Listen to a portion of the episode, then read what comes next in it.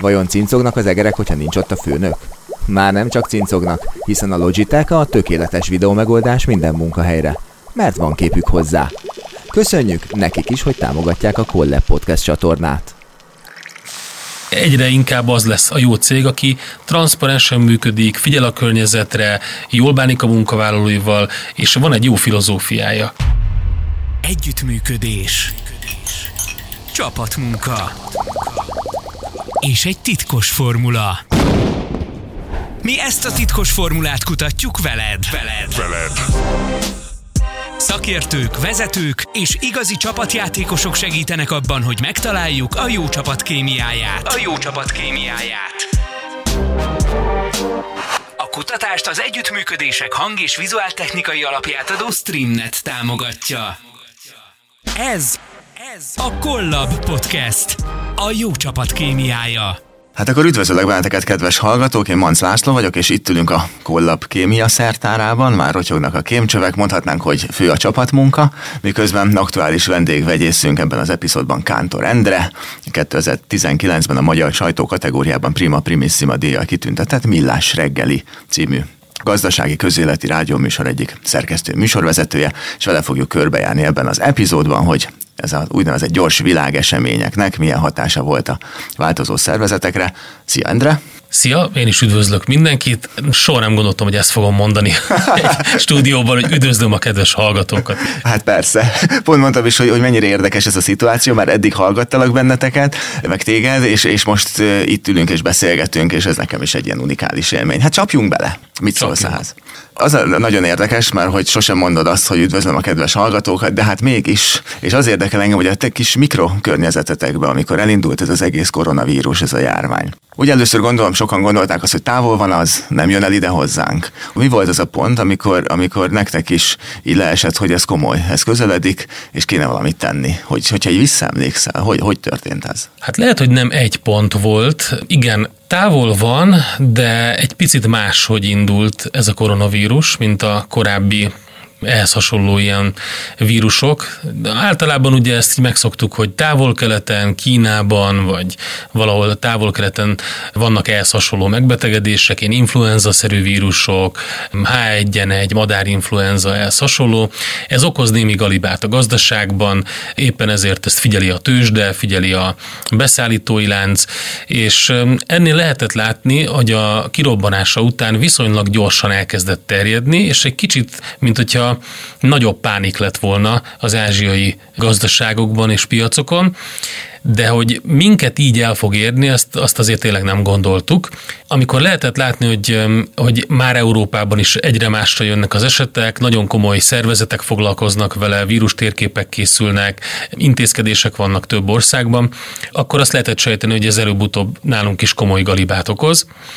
És Nekünk azért volt problémás a helyzetünk, mert egy kis stáb vagyunk, tehát négy fő, ez a négy fő lényegében egy, azt úgy kell elképzelni, hogy egy picit más, mint amit mondjuk esetleg a hallgató gondol, tehát nem úgy működik, hogy mi egy rádiónak vagyunk az alkalmazottai, hanem úgy működik, hogy egy négyfős ilyen produkciós stáb vagyunk, akinek van egy cége, vagy cég fölötte, vagy egy cég struktúra, és lényegében előállítunk egy terméket. Ebben az esetben mondjuk a kor termékünk az a millás reggeli, az 90% fölötti részesedése mondjuk annak a, a terméknek, amit mi előállítunk, de viszont ezt négyen csináljuk. Tehát mi felelünk a, a brandingért, az arculatért, a szövegírásért, a szerkesztést, műsorvezetés, javarészt a technikáért és a szélzért is. Tehát rögtön ki akkumuláltuk, hogy ez, ez gáz lesz, mert hogyha itt valamelyikünk megbetegedik, és olyan, még akkor ugye az volt, hogy karanténba kényszerül, aki megbetegedik, akkor azért az, az jelentős érvágás. Ha csak egy ember, akkor is 25 os kiesés egy stábból. Ez még nem voltam erős matekban, de ez még nekem is megy ilyen alacsony Igen, és, és, és, még nagyobb a probléma, mert ugye, hogy páros műsorvezetésben vagyunk, tehát akkor, hogyha valaki kontakt, akkor őnek is otthon kell maradnia. Úgyhogy a legrosszabb legrosszabb rémálmaink azok a nyári időszakok, amikor mindenki örül, mert szabadságon van, de hogy itt úgy van, ugye, hogyha elmegy két ember szabadságra, akkor a másik két ember viszont addig, amíg a már tartja, ketten, a frontot. A, tartja a frontot. Úgyhogy hát ez nem lesz így jó. Mm. És akkor ugye ez még, ez még csak az ilyen felületes problémák a vírussal kapcsolatban, mert hogy hát nem lehetett tudni, hogy ez mekkora időtávon marad, milyen károsodást okoz egyébként, tehát nyilván voltak nagyon szomorú és súlyos esetek, vagy akár halállal végződők, tehát ez, ez eléggé komoly fejtörést okozott, hogy mit csináljunk. És akkor ugye a rádióban is van egy stáb, aki ott reggel dolgozik, műszaki kollégák, hírszerkesztők, stb. Tehát rögtön ki kellett találni egy olyat, hogy hogyan próbáljuk minimalizálni azt, hogy hány ember kerül hány emberrel kontaktba. Ez a matekot egyébként már az előtt elkezdtétek, mikor megérkezett még Európába Magyarországra, hiszen éreztétek, hogy van súlya nem, elkezdtünk erről beszélni, hogy valamit ki kell találni, tehát már nagyjából a fejünkben volt, hogy lesz valami olyan, amikor tényleg, és akkor utána jöttek azok a kérdések, amikor megjelent Magyarországon is, és már nagyobb jelenléte volt a vírusnak, hogy hát itt bizony például én vidékről járok be, Budapestről mi történik akkor, hogyha nem, tehát nem lehet elhagyni mondjuk a lakóhelyedet, vagy a lakóhelyed környéket. Tehát hogyha komoly olyan lockdown lesz Magyarországon is, ami volt több Európai Uniós országban. Úgyhogy elkezdtünk matekolni, mert az adás biztos biztonságot azt valamilyen szinten tartani kellett. És akkor ennek az egyik része az volt, hogy hogyan lehet minimalizálni a kontaktokat, hogyan lehet úgy rotálni egy stábot, hogy ne az legyen, mint az egyik gyerekem iskolájában, hogy amikor hiányzott egy jó pár tanár megbetegedés miatt, akkor a többiek helyettesítettek, ezért ugye maximalizálták a kontaktszámot, mert elmentek azokhoz a gyerekekhez is, akiknél még eddig nem voltak, tehát jól összekötötték az összes évfolyamot és gyereket, hanem pont ennek az ellentéte legyen meg, minél kevesebb legyen a, a kontakt. És akkor akkor nekünk van egy ilyen jó kis táblázatunk, ahol vezetjük a, azt, hogy ki az, aki dolgozik, ki az, aki nem dolgozik, ki az, aki szabin van, és egyébként milyen feladatkörben dolgozik éppen, mert ugye, ugye négyen vagyunk, mint mondtam, és például a szerkesztői feladatokat is el kell látni, de abba beleőrülne valaki, hogyha ő lenne 0-24-ben az év minden napján a szerkesztő, ezért ezt így heti rotációban, nagyjából körülbelül úgy lehet legjobban, hogy heti rotációba cseréljük, és ebben minden benne van, hogy kik a műsorvezetők, ki az, aki éppen elérhetetlen, mert mondjuk elutazott, nincs Magyarországon, nem tud beugrani helyettesíteni sem, vagy Szabin van, stb. És akkor ezzel a táblázattal dolgozva kitaláltunk egy rendszert, hogy ez hogy a legjobb megoldani. Ugye ez meg Bejöttek volt. a számítások? Me- érdekes módon, érdekes módon nagyon jól bejöttek, és óvatosak is voltunk, hogy többen volt ilyen hallgató is, aki szerint túlparáztuk ezt az egészet, de teljesen bejött, mert egyikünk sem tesztelt pozitívra, azóta sem egyébként, de utána azóta az... Most én, én például pont meg vagyok fázva, de ezt nem, ezt nem és teszteltem előtte, amikor, amikor megtörtént ez a megfázás, hogy mi történt.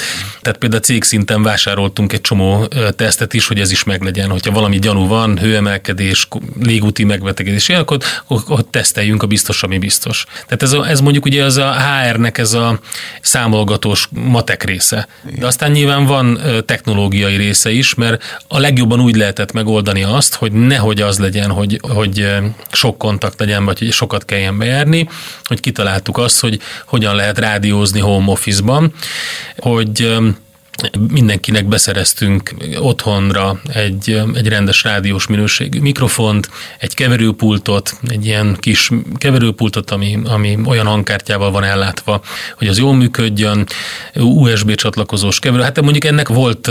Financiális befektetési része gondolom. Befektetési része, ami nem volt olyan extra nagy egyébként ahhoz képest, hogy mit hozott vissza, hanem inkább az, hogy már akkor nem csak az érződött, hogy a koronavírusnak olyan hatása van, hogy nem tudunk bemenni dolgozni, dolgozni, hanem az is, hogy, a, hogy az ellátási lánc problémák megjelentek. Tehát eléggé sok helyen kerestünk négy egyforma olyan mikrofont, négy egyforma keverőpultot, ami megfelelt az igényeinknek, amit egyébként le is tudtak szállítani. Uh-huh. Úgyhogy ez nem hát volt persze, hiszen mindenki gondolom, ahogy, ahogy a, a home office és a homeschool úgy egyszerre úgy, úgy rárobbant a világra, Igen, és hogyha besétáltál egy ilyen kiskereskedelmi műszaki áruházba, akkor ott röhögtek rajtad, hogy laptopot azt nem kapsz, kamerát nem kapsz, mikrofont nem kapsz, és akkor majd old meg valahogy. Hál' Istennek az eszközeink azok olyanok voltak, tehát a laptopjaink, ami, ami ezt bírja, és egyébként tök jól működött a, a megoldás, mert már korábban kitaláltuk azt, hogy amikor elkezdtük videóstreamelni az adást, hogy bizonyos vendégeket be lehet úgy kapcsolni, nem telefonba, hanem valamelyik ilyen, ilyen voice messaging vagy, vagy VoIP rendszerrel. Igazából mindegy volt, hogy, hogy úgy tűnt, hogy mindegy, hogy melyik. Akkor az egyikre azért esett a válasz, azért nem nevezem meg tök fölösleges reklámozni, az egyiknek jobb volt a hang minőség, amit át tudott adni.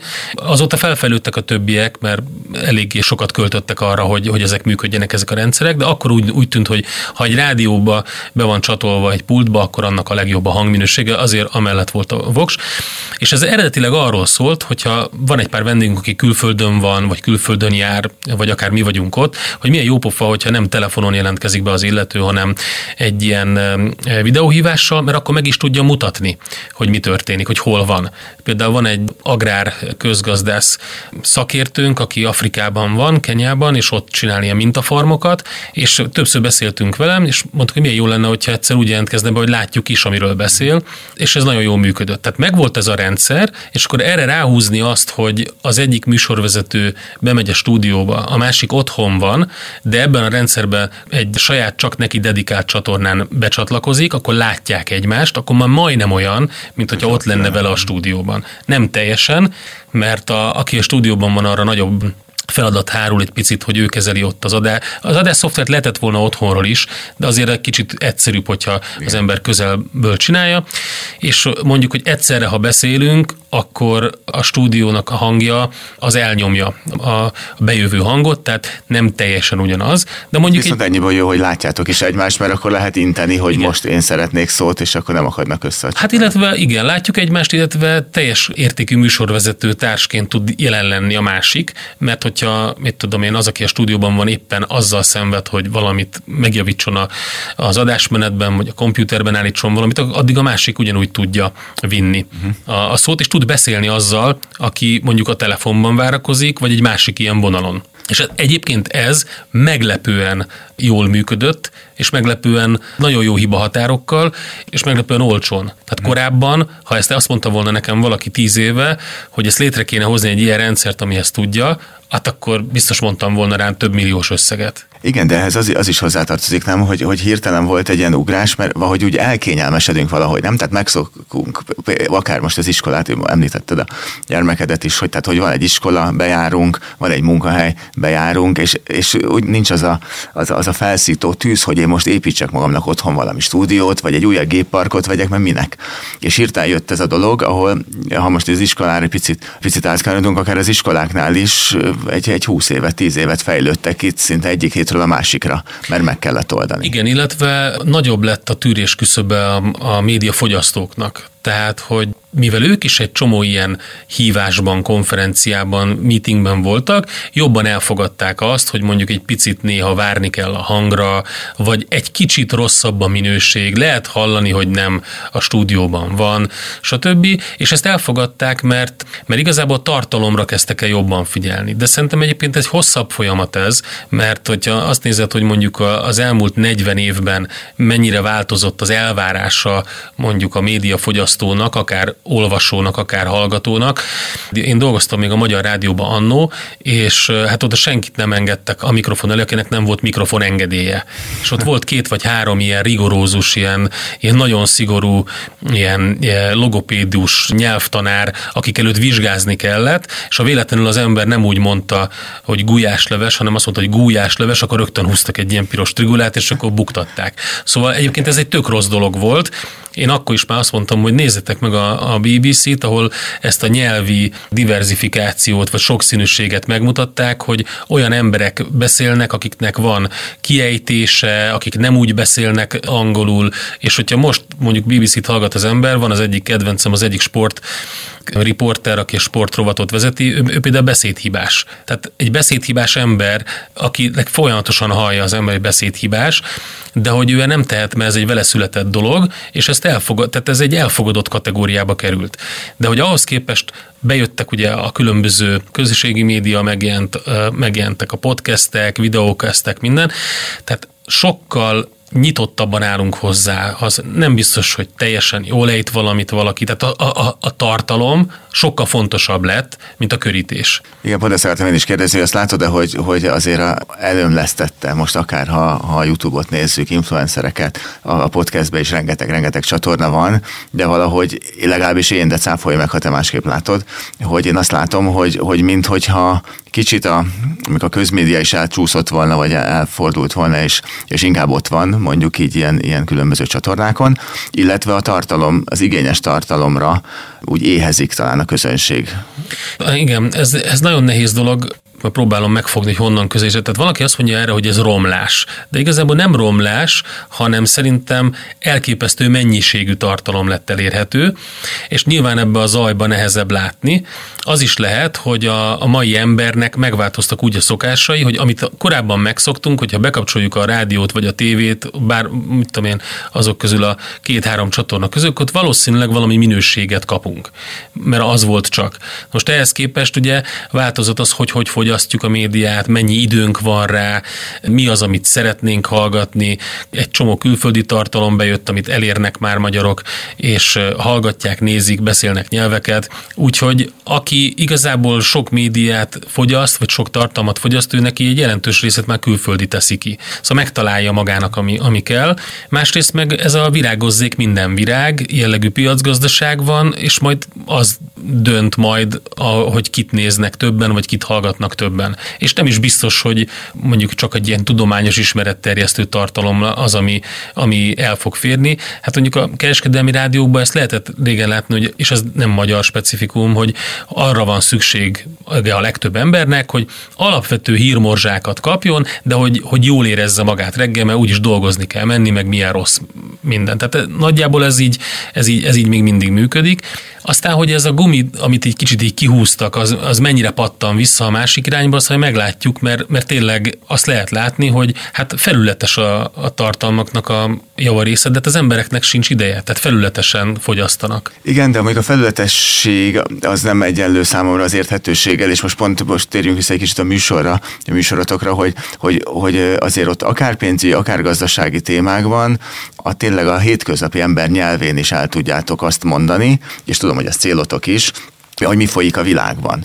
És az a része viszont nagyon érdekel, mert ugye említetted, hogy, hogy négyen vagytok, ebben benne van a szerkesztés, benne van a műsorvezetés, benne van ugye a sales, hogy amikor a, bejött a, koronavírus, hogy olyan félelmetek volt-e, hogy hát oké, okay, annyi tapasztalatotok már volt, hogy tudjátok, hogy ez gazdaságra is már a kisebbek is hatással vannak, hogy oké, okay, de mi lesz akkor, hogyha, hiszen szélszeljük a, a műsort, hogyha egyszer csak valahol meg kell húzni a nadrágszíjat különböző cégeknél, és akkor azt mondják, hogy, hogy most akkor nem hirdetek kértek ennyit, meg, és akkor ti lesztek azok, akik először húznak Igen. le a listáról. Abszolút volt, sőt, ez, ez egyébként így is volt, lehetett látni. A, a reklámpiac az azonnal érzékeny az összes ilyen jellegűre. Tehát a reklámköltés, marketing, PR, minden ilyen egy cégnél általában az, ami, ami rögtön meg van húzva, hogyha valami gáz van.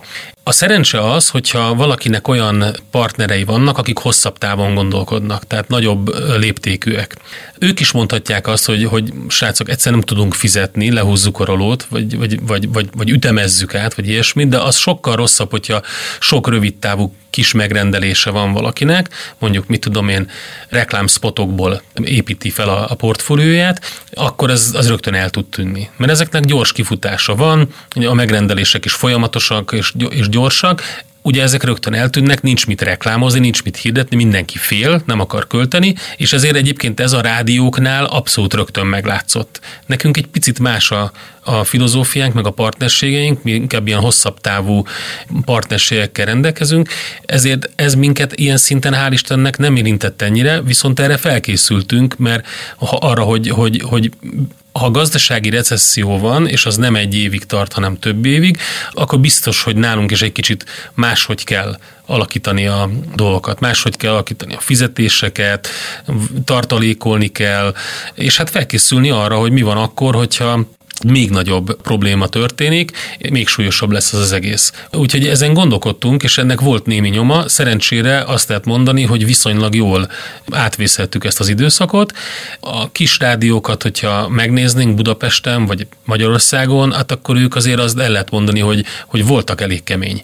A voltak elég keményen földbe állt, és nekik nehezebb volt ezt megúszni. Főleg úgy, hogyha nincs tartalék. És ez csak ugyanúgy, mint mondjuk a szolgáltató szektorban a, a cégek. Tehát megnéztük mondjuk, én például meglepődtem egyik nap, persze ilyen naív dolog volt, hogy elmentünk sörözni barátaimmal, és volt három vagy négy olyan hely, ahova régen jártunk, azok közül kettő végleg bezárt, egy meg azt hiszem korábban zárt be, mert tudom én, nincs elég munkaerő, vagy valami ilyesmi, tehát, tehát négy helyből három olyan volt, ami már nem működött. Persze ezek itt... Hogy volt a választás utána, nem? utána ki is nyitnak utána, ugyanolyan gyorsan, csak hogy, hogy ez látszott, hogy ez erre nagyon, erre nagyon érzékeny ez a piac. Mindjárt beszélünk, csak még, még az jutott eszembe, hogy a, a, a vendégeitek, akiket meghívtok, illetve akikkel kapcsolatban vagytok, vagy üzletileg, vagy, vagy csak azért, mert mint, mint szakértő ott van a műsorotokban, hogy én úgy látom, Ugye többen hallgatnak benneteket, egyrészt hallgat egy olyan közösség, aki érdeklődik ezen témák iránt, tehát gazdaságpénzügyi témák iránt, aztán vannak azok, akik már voltak vendégek nálatok, illetve akik szeretnének vendégek mm. lenni nálatok, de igazából a pénzügyi és gazdasági piac szereplői azért most nem azt mondom, idézőjelesen vagy nem idézőjelesen, de azért jó ismerőseitek, jó barátaitok. És azért is hívtunk el téged, hogy mint egy ilyen kis szitán, ugye rengeteg dolog átfolyt rajtatok, beszéltetek velük, őket érintette a, a, a leginkább ez a helyzet. Engem az érdekelne, Különösen, hogy egyrészt mennyire mertek veletek őszinték lenni, hiszen ugye ez egy tervezhetőség, előbb említetted, hogy ők hosszú távon szeretek tervezni, de egy ilyen viszmajorra, most az erős túlzással talán élek, de arra azért senki se készül föl, és nem láttuk a végét, hogy ez most egy, egy-két hónap, fél év, hogy mit mertek mondani, és hogy bennük hogy csapódott le, és hogy, hogy miket éltetek meg ti, akár közösen velük, hiszen együtt dolgoztok a vendég hát, és műsorvezető szinten is. Az a helyzet, hogy, hogy, hogy alapvetően nem csak, hogy mertek mondani dolgokat, dolgokat, hanem hogy a legtöbbször egyrészt kötelességük, főleg, hogyha nyílt, tehát tőzsdéjegyzett cég, akinek ugye ki kell mutatnia minden számát a, a különböző gyorsjelentésekben, beszámolókban, közétételekben, mindenről be kell számolni. Tehát, tehát ők, ők azért nagyon figyelnek. Tehát a rossz hírt közölni az olyan furán hangzik, hogy ezt, hogy ezt kell, de igazából jobb, mint nem közölni, mert akkor egy látleletet adunk arról, hogy a cégünkkel mit tart. Őszintén elmondjuk, hogy az van, hogy ez nagyon nagy problémákat okoz nekünk, ez a része miatt kiestek bevételek, és ezért az várható, hogy. Tehát ilyen előrejelzésekkel csillapítják azt, hogy milyen a befektetőknek a, az elgondolása, a véleménye a cégről. És illetve ugye a kollégákat se felejtsük el, mert a munkavállaló szinten is a transzparens Igen. kommunikáció az. Igen, szóval igazából szerintem nem az volt a gond, hogy nem mertek elmondani valamit, hanem inkább az, hogy nem tudták, hogy mi jön és itt azért baromi sok mindenre kellett felkészülni. Tehát először is mindenki, mielőtt munkavállaló lenne, először is magánember. Tehát saját magát és a családját félti. Ha történik egy ilyen eset, egy ilyen pandémia, akkor nem az az első probléma, hogy úristen, hogy fog bejutni a munkahelyemre, az csak a második, hanem az, hogy úristen, mi lesz a családdal. Tehát így, ebből látszik, hogy rögtön lerabolták a boltokat, mindenki konzerv, WC papír, és a legfontosabb élelmiszerek azok legyenek otthon. Tehát két hét száraz élelem. És akkor, és akkor jött jöttek a sokkal emberibb dolgok, ugye, hogy hirtelen nem lehetett semmilyen szinten bármilyen fegyvert venni Magyarországon, nem mintha én akartam volna, de ugye ez elterjedt, hogy még a légpuskákat is elkapkodták. Szóval legyen otthon élelem, fegyver, őrizzük Igen. a házat, várat. És akkor utána jön az, hogy na jó, de akkor miből lesz pénz? Hogy jutok be a munkahelyre? Egyáltalán van még munkahelyen, működik a cég? Hát ott egy csomó mindenkit el kell, vagy el kellett küldeni, vagy, vagy nem lehetnek együtt, vagy tudunk-e termelni. Szóval rengeteg aspektusa van ennek, ami, ami, ami őt befolyásolja személyesen, és hogy egyetértek-e például azzal, én, mint magánember, hogy mit csinál a cég. Mert volt olyan cég, aki azt mondta, engem ez nem érdekel. Bejöttök dolgozni, és kész. Na most egy ilyen szituációban én azt mondom, hogy na jó, de ne velem él a, az idős anyukám, a kislányom, akiket nem is jól lehet beoltani, meg nem tudjuk, meg stb., akkor velük mi lesz? Tehát kockáztatom őket. Tehát mindig a magán ember jön először, utána persze az, hogy miből lesz pénz, és utána az, hogy hogyha tőzsdei cég vagyok, vagy cég tulajdonos vagyok, vagy az én cégem forog kockán, akkor meg a befektetésem, meg az életem, meg az életművem, az forog, azt, azt hogy fogom megoldani. Tehát nagyon sok mindenre kell válaszolni, egy ilyen szituba, és nekem az a legnagyobb Szerintem az a legnagyobb kihívás ebben, hogy nem ment el egy hónapon belül, meg két hónapon belül, hanem ilyen szép hullámokban egyre csak azt láttuk, hogy nincs vége, jön egy következő variáns, egyre nagyobb bizonytalanság, mi lesz utána. Majd, amikor fel lehetett volna így lélegezni, hogy legalább egy picit ilyen pszichológiai szempontból azt mondjuk, hogy oké, okay, akkor most egy kicsit úgy lélegezzünk fel, tudjuk, hogy még velünk marad, de már hál' Istennek nem a nagyon fertőző verzió, és tényleg úgy tűnik, mintha meg tudtuk volna fogni, majd tudjuk, hogy hogy kell kezelni, lecseng, akkor jön egy hirtelen egy, egy háborús helyzet. Mikor még azt se tudjuk mondani, hogy akkor nyaraljunk egyet végre, hanem, hanem történik valami új itt a szomszédban, ami szintén nagyon hasonló ilyen idegi gócpontokra tenyerel rá, mint a koronavírus, tehát az ellátási lánc problémák, infláció, energiaárak, stb., és a bizonytalanság, hogy meddig tart, mi lesz ennek a kimenete. Úgyhogy ez egy ilyen, egy ilyen szerintem pszichésen baromi nehéz időszak sok mindenkinek, és rá lehet sok mindenre fogni, hogy, hogy emiatt van, de egyébként meg tényleg emiatt is van. De látod, hogy mondjuk vezetői szinten láttál ilyen iszonyat paradigmaváltást? Tehát mondjuk tudtad, tudtad az adott vezetőről, hogy ő aztán annak a híve, hogy mindenki bennül és, és hogy, hogy hogyan lett toleránsabb, hogy lett mondjuk emocionálisan érzékenyebb arra, hogy akár különböző Teams-en, Zoom-on lévő meetingen közben látja, hogy ott vannak a gyerekek, elhiszi, hogy lehet dolgozni, úgyis, hogy home office pedig ő aztán ellene volt folyamatosan, tehát láttál ilyen változást? A...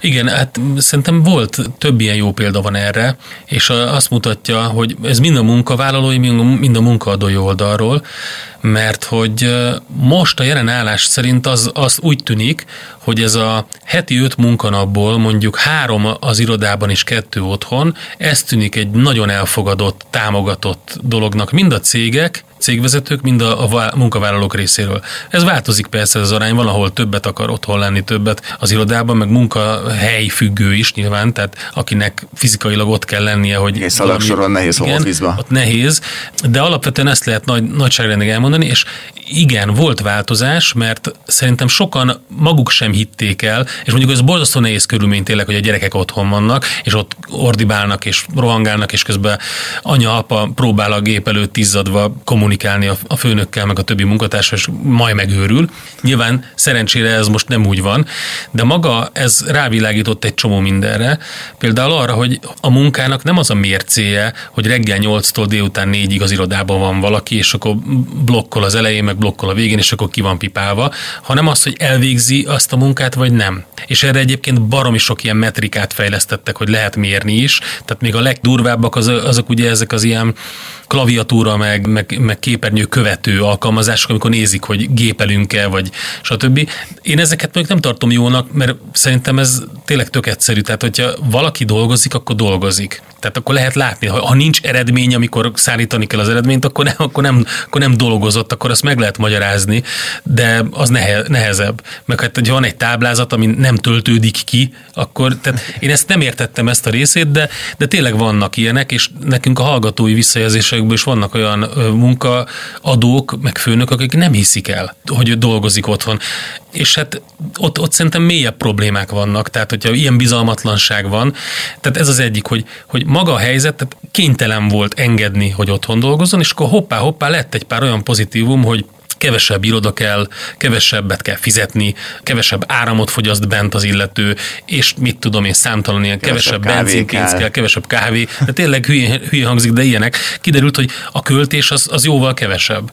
A munkavállalónak pedig tényleg az az idő, amit egyébként azzal tölt, hogy eljusson munkába meg haza, mondjuk ha csak egy óra naponta, hát az a plusz egy óra, az beépül, vagy a munkájába, mert ugye... Hát plusz a reggeli tusolás kihagyása, nem? Mert hogy, hát, hogy reggeli, oda a reggeli tusolást, és alsónadrágba tud dolgozni, ami nagyon jó dolog. Van, végig donaldozza a napot, és sőt a gép előtt ebédel valamit dobozból, mert azt is a futár hozza ki, tehát hogy ott rengeteg idő van, nem csak egy óra. Igen, és, és ezek beépültek, tehát ő is észrevett, hogy neki is sokkal jobb, könnyebben el tudja végezni végezni egyébként azokat a dolgokat. Tehát a másik az, hogy a munkaerőpiac is megváltozott, tehát nagyon sokan más elvárással fordulnak egy céghez. És hogyha nekem az az elvárásom, hogyha azt érzem, hogy folyamatosan liheg a nyakamba a főnök, akkor az nekem az egy stresszes munka, ami nem jó, és most jelen pillanatban munkavállalói piac van, ami azt jelenti, hogy a munkavállaló diktál alapvetően, nem pedig a munkaadó, mert olyan munkaerőhiány van.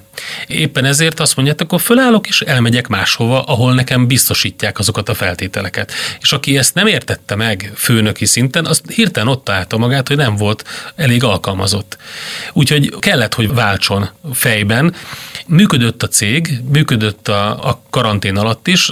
Kiderült, hogy amikor neki kellett karanténba menni, mert ő is vírusos lett például, vagy nem mehetett be az irodába, akkor kiderült, hogy én például nem tudom elképzelni, hogy, hogy egy banknál korábban létezett volna olyan, hogy én, mint ügyfél, fölhívtam a bankot, mert valamit el kellett intéznem, amit online nem sikerült, felvette egy ügyintéző és beszélgettünk, és ő otthon volt egyébként. Mm. És ő otthonról látta az egész rendszert, otthonról látott bele mindenbe, persze ezt támogatni kellett infrastruktúrával, biztonságilag minden, de, de tökre működött. Egyrészt, hogy működött, és hogy akár sokkal jobban is működött, mert, mert hogy egyszerűen az emberek mind a kettő otthon volt, tehát otthon volt az ügyintéző és az ügyfél is, és közös karanténból, vagy ilyen külön-külön karanténból hívták fel magukat. Az, hogy a csapat kohézióra ez milyen hatással volt, vagy mennyire kellett új utakat keresni az adott cégeknek, akikkel kapcsolatban vagytok, arról, arról mit meséltek, hogy, hogy okozott-e nehézséget, vagy, vagy inkább az előrefele menekülés volt, hogy legyünk ezen túl, ez az egész víruson, és hogy hirtelen az elején talán nem volt annyira fontos az, hogy a csapatot egybe tartani. Bocsánat, még egy dolgot mondok, ami még pozitívuma volt, és utána rátérek a, a kohézióra, hogy amiről korábban nem tudta elképzelni a cég sem, meg az ügyfél sem, hogy, hogy működik, még a, a, az a bürokráciának az elképesztő optimalizációja, a lecsökkenése volt. Tehát, hogy korábban mindent papíron, személyesen, aláírva, bemutatva, most meg ugye elég volt az, hogy az ember befotózta a forgalmiát, vagy befotózta a, az iratait, elküldte befotózva, aláírva, és elfogadták ezeket a dokumentumokat, soha nem kellett menni. Tehát mindenki rájött hogy óriási időt pazaroltunk arra, hogy én a sorban állok, vagy az ügyfélszolgálaton, ott meg négy kollega csak azzal foglalkozik, hogy engem kiszolgálja. Igen. Szóval igen, kohézió, igen, azt mesélték többen, hogy nagyon rossz volt nekik az, hogy nem találkoztak. Tehát, tehát egy csapatépítő elképzelni úgy, és többen megpróbálták megtartani online, hogy nem találkoznak az emberek. Tehát egyszerűen meg lehet csinálni nagyon sok befektetéssel, energiával, mindenféle ötlettel, de az nem ugyanaz. Vagy hogy egy cégnél pont a kávét említetted, tehát ez egy ilyen klasszikus szenárió, hogy a kávégép előtt találkoznak, és akkor ott beszélgetnek egy picit, átadják az infókat, vagy lent a, a menzán, a, ahova járnak együtt ebédelni. Szóval ez a típusú jellegű dolog, ez, ez nagyon hiányzik, és ezért se teljesen jó az, hogy, hogy mondjuk biztos, hogy van olyan alkalmazott, aki teljes home office-ból mindent el tud látni. Voltam olyan irodában, nagy itthon dolgozó, de külföldi nagy nevű fejlesztő cégnél, akik az új irodájukat a városközpontban megcsinálták, de a költözéskor tört ki ez a, ez a pandémia és a karanténhelyzet, és van olyan alkalmazott, aki most már két éve nem volt bent az új irodában, mert ő még elköltözött a régiből, de még nem tudott az újba, még nem költözött be az újba, mert egyszer otthon maradt, ott megvan minden, rájött, hogy ez tök jó, és még nem volt bent az új irodában. És azóta ott van két év a doboza, amire ott rá van írva a neve. Van, ott, van a, ott van a helye, és tehát például a nagy tanácsadó cégeknél is, ahol nagy irodákat tartanak fel rengeteg emberre, és az ember bemegy, és azt látja, hogy tök üres az egész. Tehát éppen abban a folyamatban vannak szerintem, hogy, hogy nem tudják eldönteni, hogy ezt most fel kell számolni, vagy nem, illetve mivel saját irodájuk van, nagyon sok mindenkinek, tehát erre fejlesztésekre költöttek, meg beruháztak, hogy ezt nem tudják kiadni, ezért most egyelőre azon gondolkodnak, hogy hogy használják ezt a teret ki. Ez a része, ez, ez változott, és szerintem itt óriási könnyedség most mindenkinek, hogy végül is már lehet személyesen találkozni, és ezért tényleg jól működik az, hogy sőt talán még jobban, hogy sokkal optimálisabban használják ki azt az időt, amit az irodában töltenek. Mert az most nem olyan, hogy minden nap be kell menni, és Csúcsra minden nap, igen, hanem amikor bent vannak, akkor viszont tényleg arra használják, hogy ezt a fajta közösséget, közösségi erőt, ezt, ezt növeljék. Tehát ez, ez biztos, hogy jó. De jó az, hogy van egy kis szabad tér is, mert az viszont nem biztos, hogy annyira jó, hogy ugyanazokkal az emberekkel ülsz folyamatosan. Ugye ezért is alakultak át az irodák úgy, hogy, hogy ezek az ilyen, ilyen nyitott iroda, amikor mindig máshova ülsz le, nincs olyan, hogy a főnöki ajtó be van csukva, és a többi, mert egy picit megváltozott ez a dolog, ami, ami nem a pandémiának köszönhetően, már volt egy ilyen kulturális váltás korábban. Még az lehet egyébként egy, egy, egy kulcs, hogy, hogy ugye, ha én szociálisan már akkora igényem van, hogy szeretnék én, én nagyon bemenni, és bemegyek egy ilyen szellemvárosba, akkor azt mondom, hogy most ezért minek jöjjek be. És közben lehet, hogy a másnap meg más valaki megy be, akivel tök jó lett volna találkozni.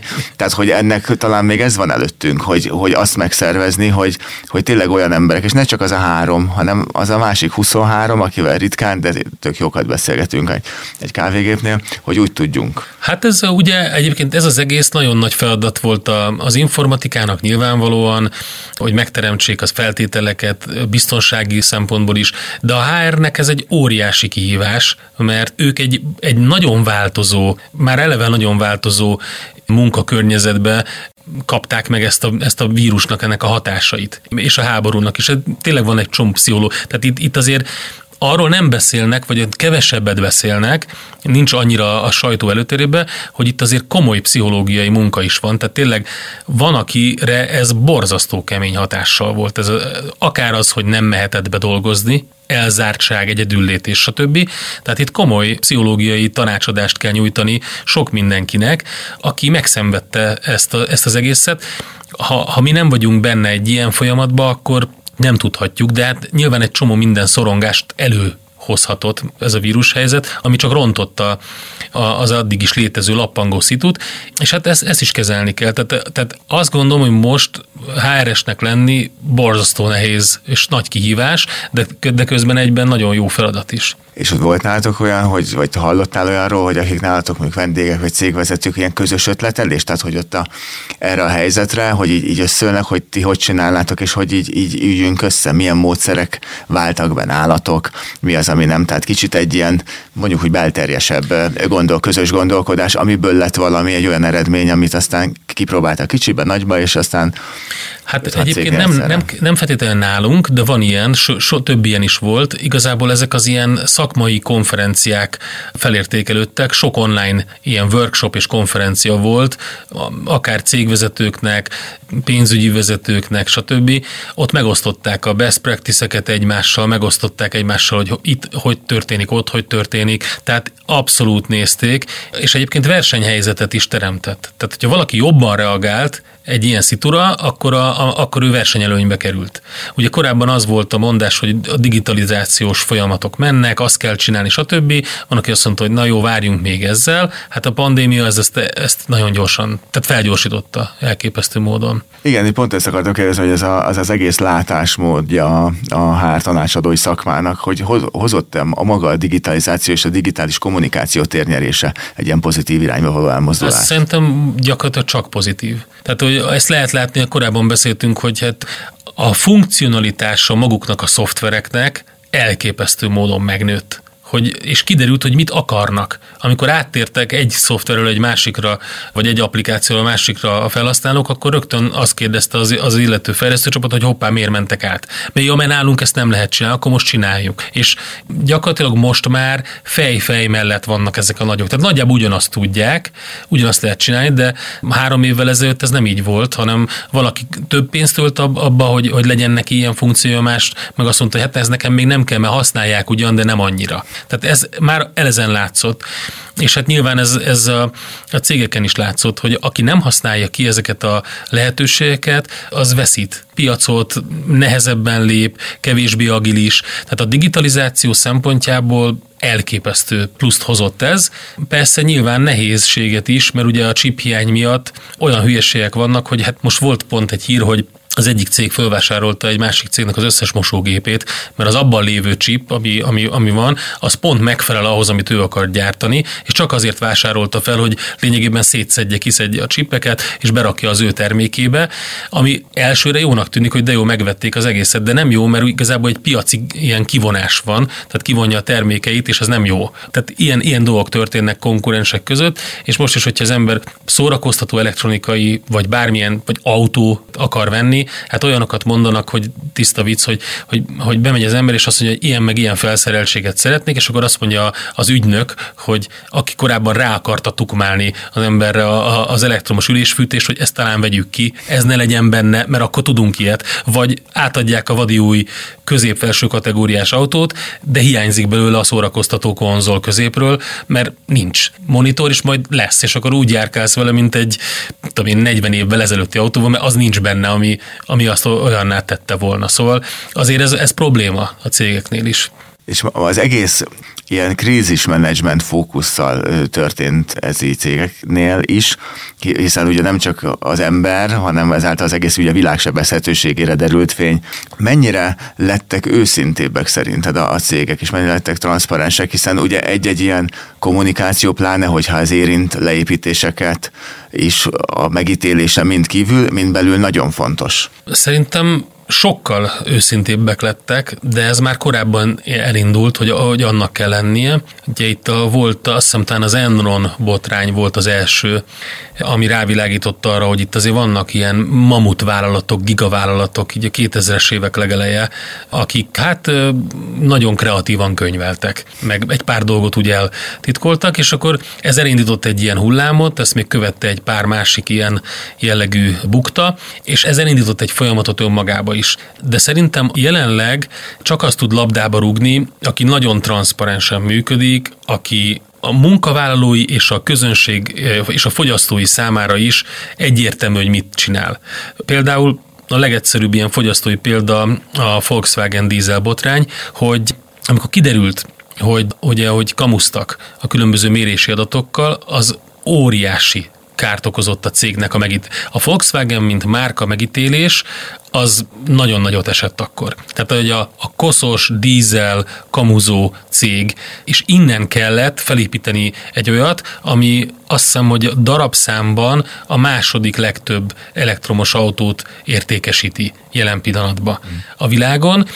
Azt hiszem a Tesla után ők, ők jönnek sorban, de nem, most már, most már ezt sikerült egy picit letisztítani, ezt a problémát, de ez rámutat arra, hogy a mai fogyasztó nagyon sokkal tudatosabb. Előre kerültek ezek az ESG elvek, ugye az, hogy mennyire zöld, mennyire követi a, a környezetvédelmi törekvéseket, a társadalmi jellegű problémákra, tehát sanyargatja a munkavállalóit, dolgoztat-e afrikai gyerekekkel bányában ilyesmi, és a cég vezetés milyen, ez az ESG így áll össze, tehát a cégnek az, az irányítása milyen filozófiájú. És ha ezek, ez most a tőzsdén mérhető, hogy jó pontszáma van-e valakinek ilyen szinten, vagy nem.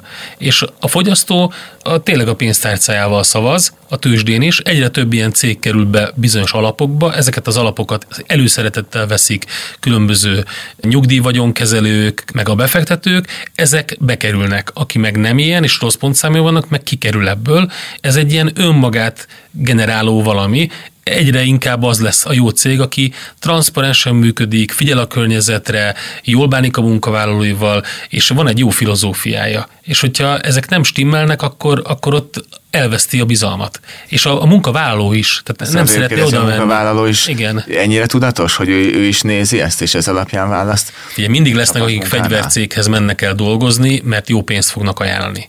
De egy olyan piacon, ahol munkaerő hiány van, és úgy kell a mérnököket, meg az informatikusokat, meg most már mindenhez kell informatika, ugye, tehát ezerféle informatikus kell, meg egyébként a kétkezi munkást is hálóval összefogdosni. Vannak nagyon sok ilyen sztori volt egyébként, hogy, hogy hogy kanibalizálták le egymás munkavállalóit a különböző beszállító cégek Magyarországon, akiknek ugye hirtelen eltűntek a munkavállalói, a pandémia nagyon nagy hatással volt rájuk, és konkrétan elvitték a másik cégtől. Tehát lehetett tudni, hogy egy bizonyos nagy, mit tudom én, székesfehérvári cégtől, egy másik mondjuk Dunajvárosi vagy, vagy Dombovári cég elvitt a, tudom én, elvitt 3000 alkalmazottat, hogy akik az összeszerelő üzemeknél álltak, és akkor onnantól kezdve már ott állnak, mert buszok, buszokkal viszik oda őket. Szóval aki erre nem figyel, az biztos, hogy versenyhátrányba kerül. Szerintem ez nagyon nagy váltás. Mondtad, hogy a, hogy a munkavállaló által diktált munkaerőpiacról beszélünk. Itt most a, az anyagi részek mellett ezek a mérőszámok, illetve az, hogy, hogy milyen milyen csapatban jó dolgozni, milyen irodába, vagy mennyire tudunk, vagy igényeljük-e még ezt a, ezt a közösségi élményt. Ez mennyi nyomhat alatba? Hát szerintem, amikor valaki mondjuk például pont munkát keres, és ezt hallja, hogy, hogy, hogy egy munkavállalói piac van, és ennek az az angol neve, vagy employee market, akkor azt fogja mondani, hogy de ő nem kap munkát, hogy mekkora hülyeségeket beszélek én. De ezek mindig ilyen egyrészt általánosságok, másrészt a, az, hogy a, a piacon milyen trend uralkodik. Nyilván nem mindenkire, és minden egyes munkára alkalmazható ez. De az biztos, hogy a cégeknek most futni kell a munkavállalók után, és az, hogy ő mit tud kínálni, mit tud ajánlani, az nagyon sokat nyom alatba. Sőt, a fiatalabb generációk körében végzett kutatások azt mutatják, hogy az ilyen Y és utánuk következő Z generációsok még a munkahelyi környezetet és a hangulatot előrébb tartják, mint a pénzt.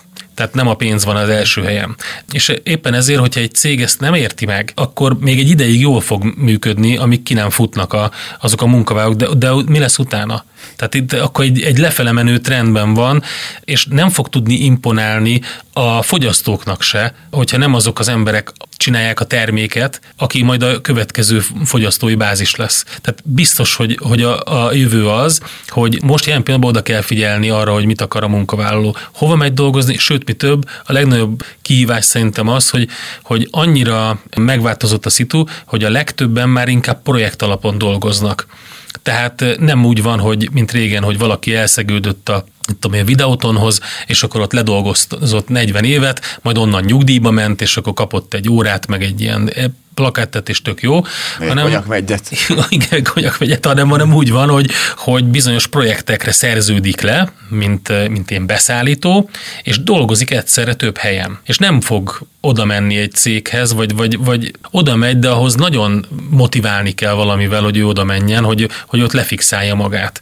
Tehát ezt is lehet látni külföldön egyébként, és a digitális nomádoknál is ezt látni, hogy van több ismerősöm informatikai területen például, akik külföldre mentek élni családdal, és igazából most beszéltem az egyikükkel, aki azt mondta, hogy igazából mindegy is, hogy hol vagyok, mert amikor kiment, akkor egy céghez ment ki, de azóta ő projektalapokon, ilyen fél éves projekteken dolgozik, és már előre megvan a következő négy-öt olyan projekt, amin dolgozni fog, amikor befejezte azt, amivel foglalkozik. Uh-huh. És válogathat ezekből. Tehát visszautasíthatja az egyiket, mert azt mondja, hogy, hogy igazából most ez jobban kitolódik, lett egy másik, stb. Tehát ilyenkor, ha ez ebbe belegondolsz, az nagyon érdekes szituáció, mert akkor, akkor lényegében a cégeknek kell összekeresgélniük azokat akik, a szakembereket, akik meg tudják oldani nekik a feladatot.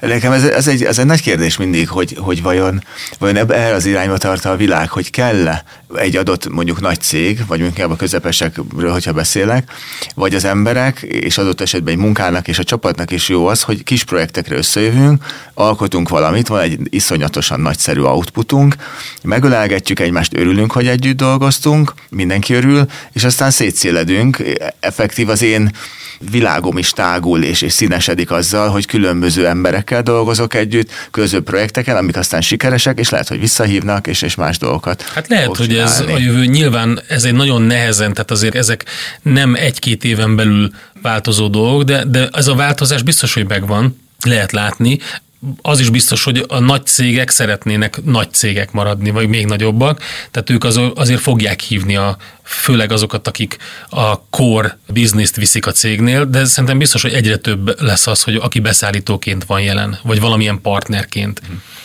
és hát főleg ezekkel az informatikai területekkel ez, ez, meg, ez meg majdnem biztos, hogy, hogy kell, hogy legyen egy gazda, aki bent tartja a, a cégnél az egészet, de hogy ki, ki van osztva minden alfeladat, és úgy van megoldva, ez szerintem a nagy cégeknél is jellemző.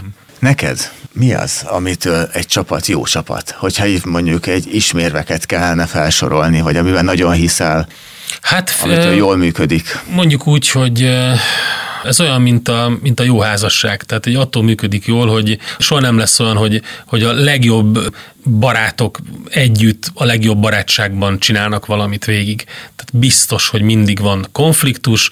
Ha két különböző ember bekerül egy szobába, akkor az egyiknek lesz egy olyan, hogy ő szereti a paradicsomos káposztát, a másik meg nem. Tehát az biztos, hogy lesz konfliktus.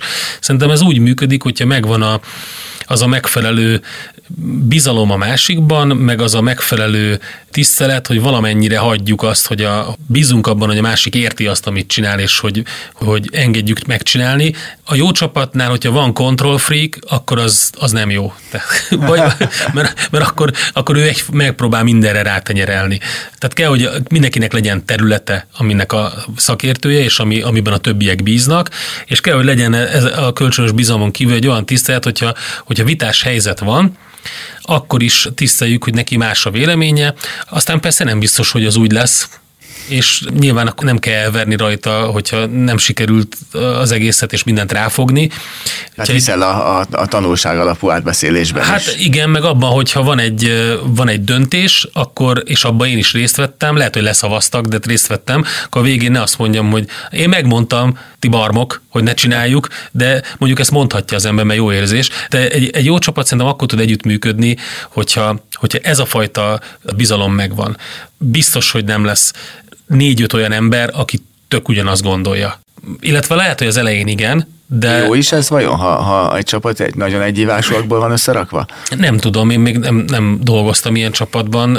Mondjuk például mi a rádióban nagyjából ugyanazt gondoljuk arról, hogy, hogy, hogy mit kell csinálni, de azért ezek nagyon nagy vonalak. Hogyha ezt egy kicsit így megkapargatjuk, akkor más gondolunk. Például szerintem, ha megkérdezel négyünket, hogy a, mi a mi műsorunknak a célja, vagy mi a, írja le egy, egy címben és egy leadben a műsort, akkor lehet, hogy, hogy a cím az hasonlítani fog, de, de hogy a, a leadekben már más dolgok jönnek elő, mindenkinek más a fontos. És mi így működünk jól együtt, hogy például rotáltatjuk a szerkesztést, ami azt jelenti, hogy, hogy egyik héten az egyik garázdálkodik, aztán a következő héten a következő garázdálkodik, és akkor azt mondaná erre valaki, hogy na jó, na jó, na jó, de hát akkor honnan tudjuk, hogy jó sztorikat vissza a műsorba azon a héten az X szerkesztő.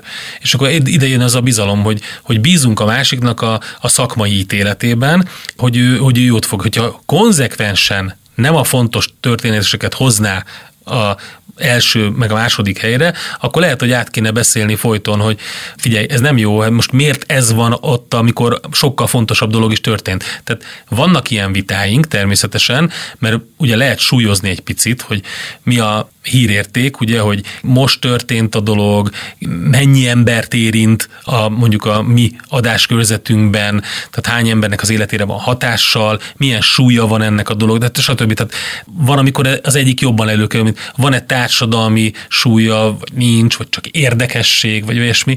Tehát, tehát van egy bizalom, mondjuk a szakmai bizalom, és van egy, egy különbözőség. Tehát más típusú témákat hoz be a műsorba az Ács Gábor, meg más típusúakat hoz be a Miálovics András, meg más típusokat hoz be a Gede Balázs, mint én. Mert én mondjuk lehet, hogy érzékenyebb vagyok bizonyos témákra, a Gábort jobban érdekli egy másik bizonyos téma, és akkor ettől kialakul valami, ami, aminek van egy ilyen, egy ilyen összképe. Hát akkor igazából hát mondjuk ha én ezt most lefordítom, az, hogy egyrészt színesek legyünk, ne féljünk a, a konfliktusoktól, de azért mondjuk ilyen alapértékrendekbe egyet, egyet fújjunk. Igen. Egy legyen az indulónk és a dalunk. Másrészt még egyébként szerintem a személyiség is így jön ki, meg így lesz színes egyébként, nem csak a, az emberek, hanem a műsor is, amit csináltok, vagy ez most egy cég esetében egy termék is, hogy, hogy, hogy mindenki másban jó, vagy másban szakértő, és úgy, úgy ad össze egy, egy egészet. Igen, ez a színes, ez, ez fontos, és az, hogy volt egy nagyon jó mondása Kürt ZRT-nek a vezetője, a Kmeti József mondta egyszer, hogy szerintem az a jó vezető, aki felismeri azt a tehetséget, amikor fel akar venni valakit dolgozni egy feladatra, aki jobb nála abban. Mert hogyha nem, akkor egy idő múlva az fog történni, hogy az az illető, aki végig a hierarchiában, a válti hierarchiában alatta van, az csinál valamit, de nem úgy csinálja meg olyan jól, mint, a, mint ahogy azt ő tudná, ezért ő csinálja helyette, mert mindig ki kell javítani, tehát ő dolgozik helyette. Tehát olyan emberek kellenek, akik abban a részfeladatban jobbak, mint ő.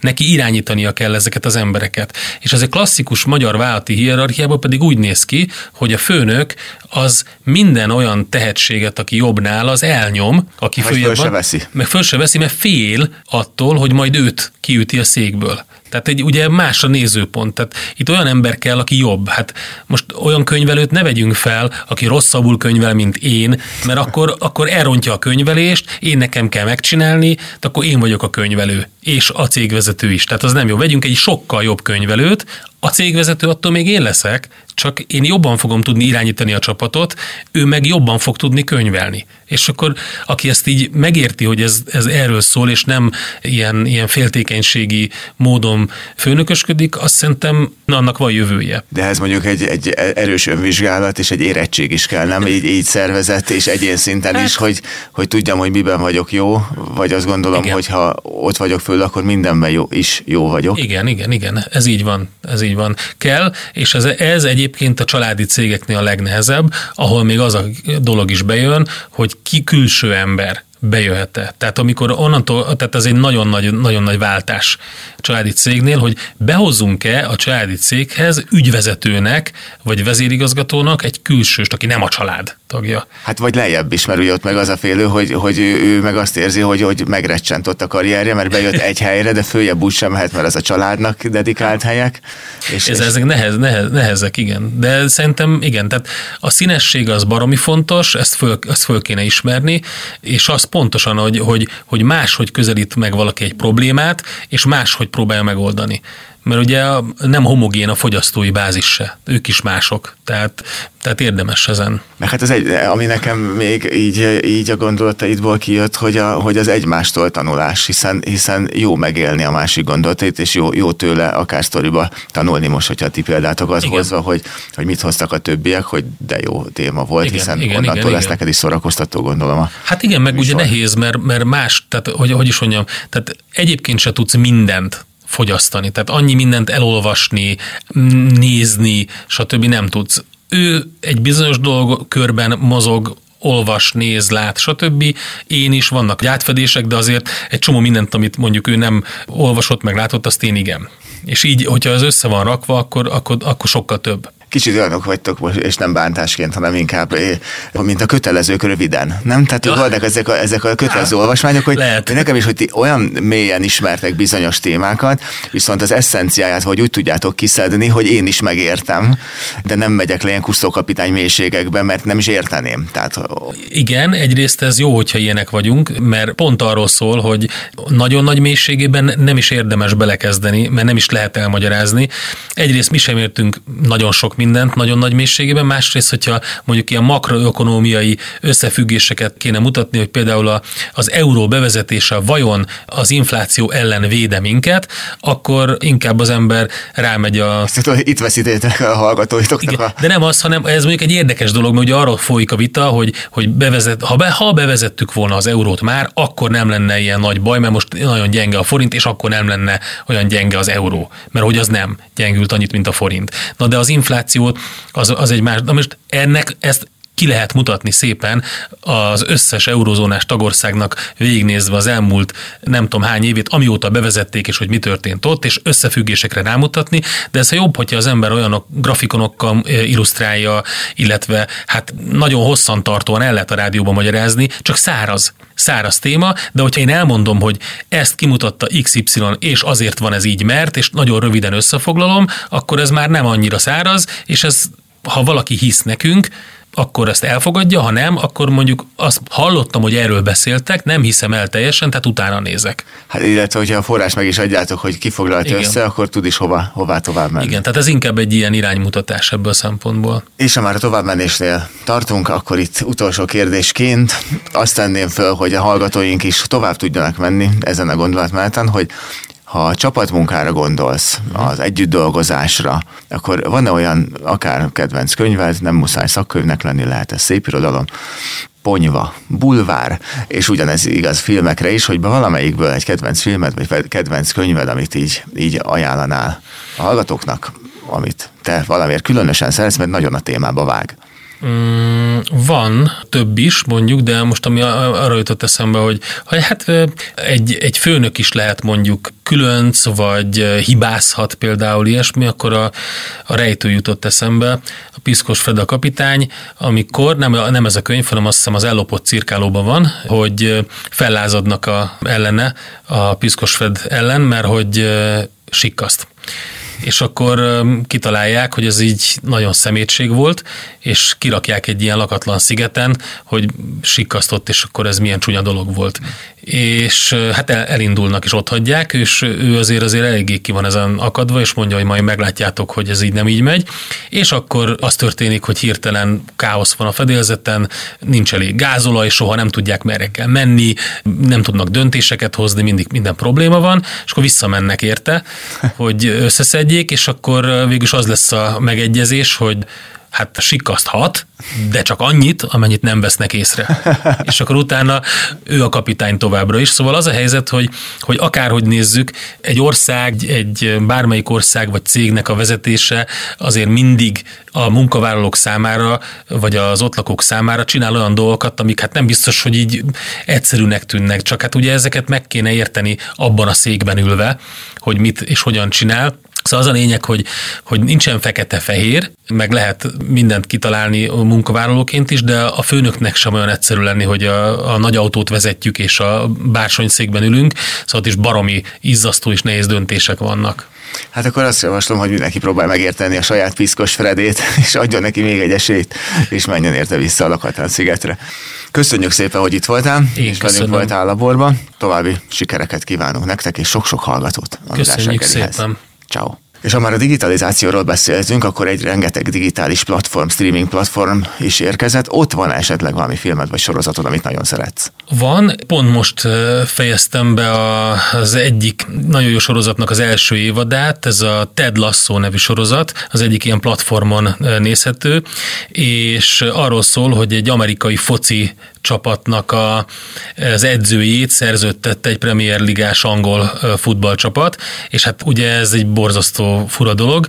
Hát ha vállalatvezetés, csapatkohézió és ilyesmiről beszélünk, hát ezt mindenkinek ajánlom, hogy nézze meg. Egy távolról jött ember, aki biztos, hogy nem ért hozzá, nem tudja, viszont csapatot kovácsol egy nagyon széthullóban lévő csapatból, és elképesztő sok humorral van meg fűszerező, úgyhogy nagyon jó sorozat. Hát akkor a végén az biztos, hogy fogadjuk meg, hogy Piszkos Fredet is, is kezeljük, és Ted Lasso-t is nézzük meg, olvassunk és nézzünk, kit szeret. Köszönjük szépen, hogy itt voltál. Én köszönöm. Ciao. Ennyi volt a Collab Podcast, de mi nem állunk rá, bár a kémcsövek eszközök már elmosva sorakoznak, de hamarosan újra begyújtjuk a bunzenégőt, rotyognak majd a desztilláló lombikok, hogy legközelebb új vendéggel vegyük birtokba a kollebet, és együtt keressük meg vele a jó csapat kémiáját. A következő epizód is nagy duranásnak ígérkezik, de ígérjük nem esik bántódása senkinek. Iratkozzatok fel a csatornára, hogy ne maradjatok le a többi szakkör foglalkozásunkról sem. Találkozunk legközelebb a Spotin, Google vagy Apple Podcast lejátszóban, vagy ott, ahol te szeretnéd. Hallgass ránk! Már a vége a kutatásnak, de vannak még részeink, ahol veled együtt keressük, hogy mitől válik jóvá egy csapat. Találkozzunk ott is, ott is, ott is. Ez a műsor is egy együttműködés, egy igazi csapatmunka eredménye, amit a Streamnettel közösen hoztunk el neked.